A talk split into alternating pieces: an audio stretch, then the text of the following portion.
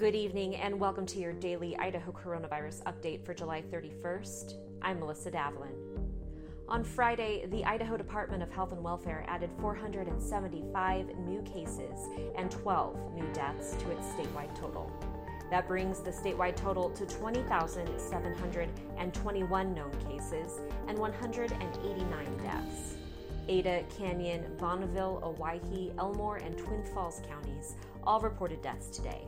Statewide hospitalizations are at a new high of 239 patients, and test positivity is at 13.8%. This week on Idaho Reports, we discuss K through 12 and higher ed reopening plans. Idaho Reports airs Fridays at 8 on Idaho Public Television. We'll see you back here on Monday, and until then, stay safe, Idaho.